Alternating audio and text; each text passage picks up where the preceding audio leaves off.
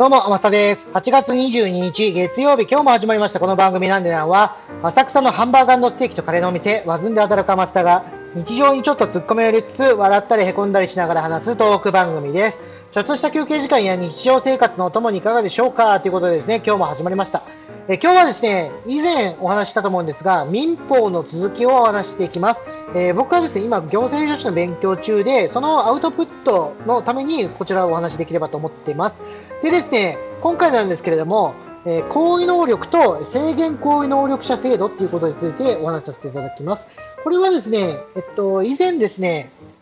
なんだろう、人間の能力は3つありますよって話したかと思うんですよ。それが、えー、権利能力、意思能力、行為能力の3つですとえ、それぞれどんな能力かっていうと、自分の名前で契約をしたり、財産を持ったりすることができる能力っていうのを権利能力で生まれた時に取得しますよと。で、自分のした契約の中身が理解できる能力が1能力ですよって、これは大体あの決まってはいないんですが、8歳から10歳ぐらいで取得しますと。あと、行為能力。これが今回のメインなんですけれども、1人で完全な契約をすることができる能力ということで、これはですね、いわゆる青年かな、えー、っと、なんだろう、大人になってからっていうんですか、だから最近、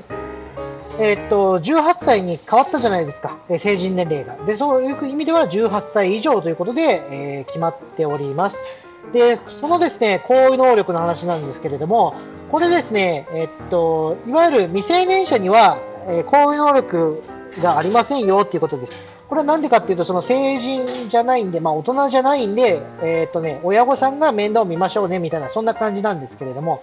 そういう方は、ま保護しなきゃいけないじゃないですか。で、そういう方を保護する、まあ、なんていうの、決まりみたいなもんですね。で、これで子供10、まだ18歳未満の方以外にも、えー、こういう、なんだろう、法律で守んなきゃいけない人間って結構いるじゃないですか。例えばですよ、事故とかでその、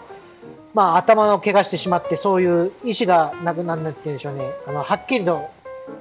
表に出せないみたいな、そういう方も中にはいるかと思いますし、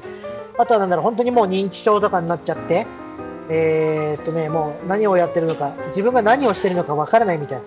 まあ、そういう方がいるんですけど、そういう方もね、こう未成年者と同じように保護しなきゃだめですよねみたいな、それが今回のメインの制限行為能力者制度っていうものなんですけれども、今ちょっと噛みましたね。制限行為能力者制度っていうものです。で具体的にはですね、3つありまして、えー、青年非後継人と非補佐人と、えー、非補助人っていう方がいらっしゃって、それぞれま段階が違います。でこの青年非後継人さんが一番、まあ、重度の認知症みたいな感じで、判断能力を書いている方のことを、まあ、青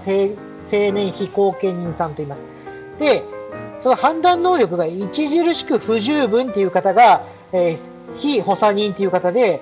えー、不十分、判断能力が不十分、まあなんだろう、2、30%っていうんですか、えー、マックス判断できるのが100%だとしたら、2、30%しか判断能力がありませんよっていう方が、非補助人っていう方です。で、著しく不十分って方はどれぐらいかというと、まあ大体、まあイメージですけど、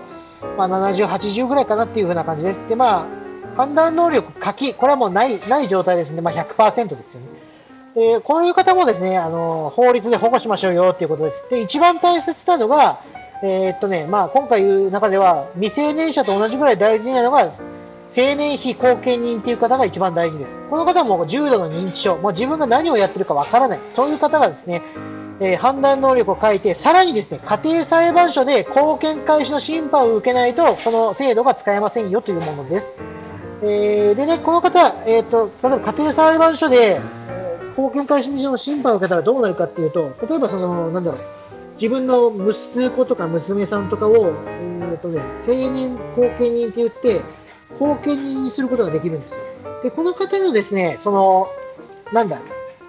追認っていうんですかね、契約をしてしまし、してしてきてしまいましたと。で、その契約を認めますよって、この、なんだ、その後見人に選ばれた息子さんなり娘さんなり、はたまたま親戚の方なのかわかんないですけど、そういう選ばれた方が、ちゃんとその契約を認めますよって言わないと、その、まあなんだろう、青年非後見人さん、ちょっとまあボケちゃったおばあちゃんとか、おじいちゃんとかやった契約は解除することができますよっていう制度なんですよ。で、こういうのがあるとね、まあ安心じゃないですか。で逆に言ったらね、まあ、こういう制度を利用しないと怖いなぁなんて思うんですけれども、一応法律はですね、そういうところもちゃんとしてまして、その重度の認知症の方で、例えばその意思能力っていうんですかね、まあ、だから書いてる方がした契約っていうのはもう無効ですっていうふうに、まあえーとなんだろう法律がありますので、その未成年者がやった方の、えー、と契約も無効にできる、まあ、最初からありませんよ、そんな契約はっていうふうにできるんですよ。だからね、よくできてますよね、法律って。勉強しておかないとこれ損だななんて改めて思いました。はい、で、一応ですね、その未成年者さんの、先ほど言いました契約の話になるんですけれども、えーとですね、例えばそうですね、未成年者が親の同意なく勝手に契約した場合、その契約は取り消しの対象になりますよっていうことでした。例えば、えーとまあまあ、ちょっとありえないんですけれども、お金を借りてきましたと。20万円借りて借りてきてしまいました、勝手にその未成年の息子がっていう場合は、えーとね、親御さんがそれを認めないって言ったら取り消しが可能なんです。でこれはもちろんね、あのその青年者、青年者、まあ、息子、息子しましょうか、もう。息子が、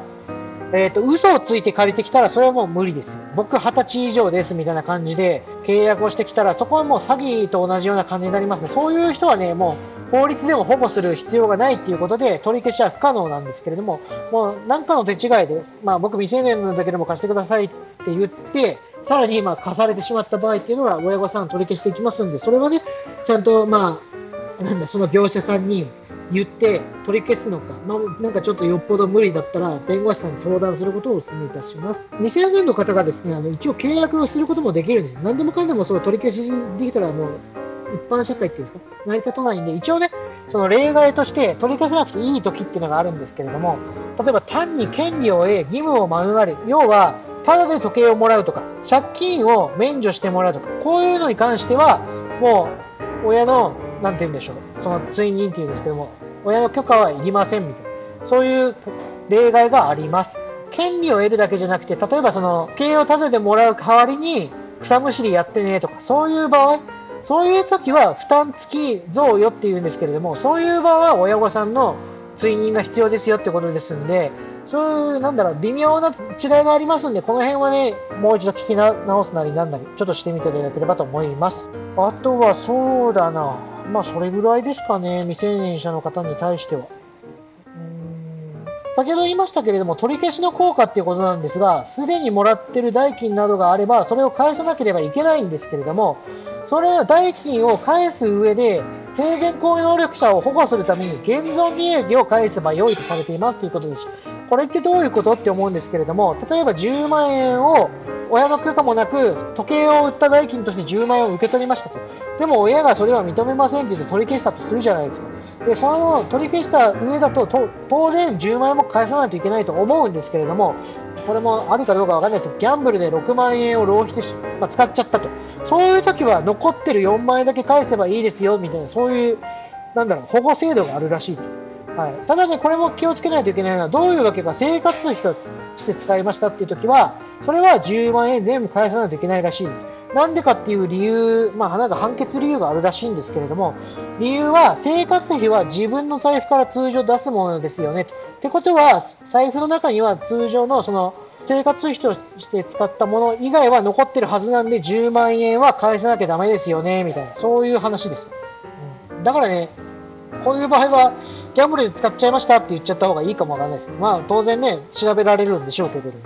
まあ、だからなんか法律って知らないと難しいこといっぱいありますよね。僕ももう勉強になります。今度は現存利益だけで返せばいいなんていうのを、これ勉強しないと分かんなかったんで、今後もね、いろいろあるんだと思うんで、面白いからちょっとどんどん勉強していければと思うんですけれども、ちょっとですね、もう時間も来てしまいましたんで、こう青年非後見人とか、あとまあ補助人とか補佐人についてはまた改めて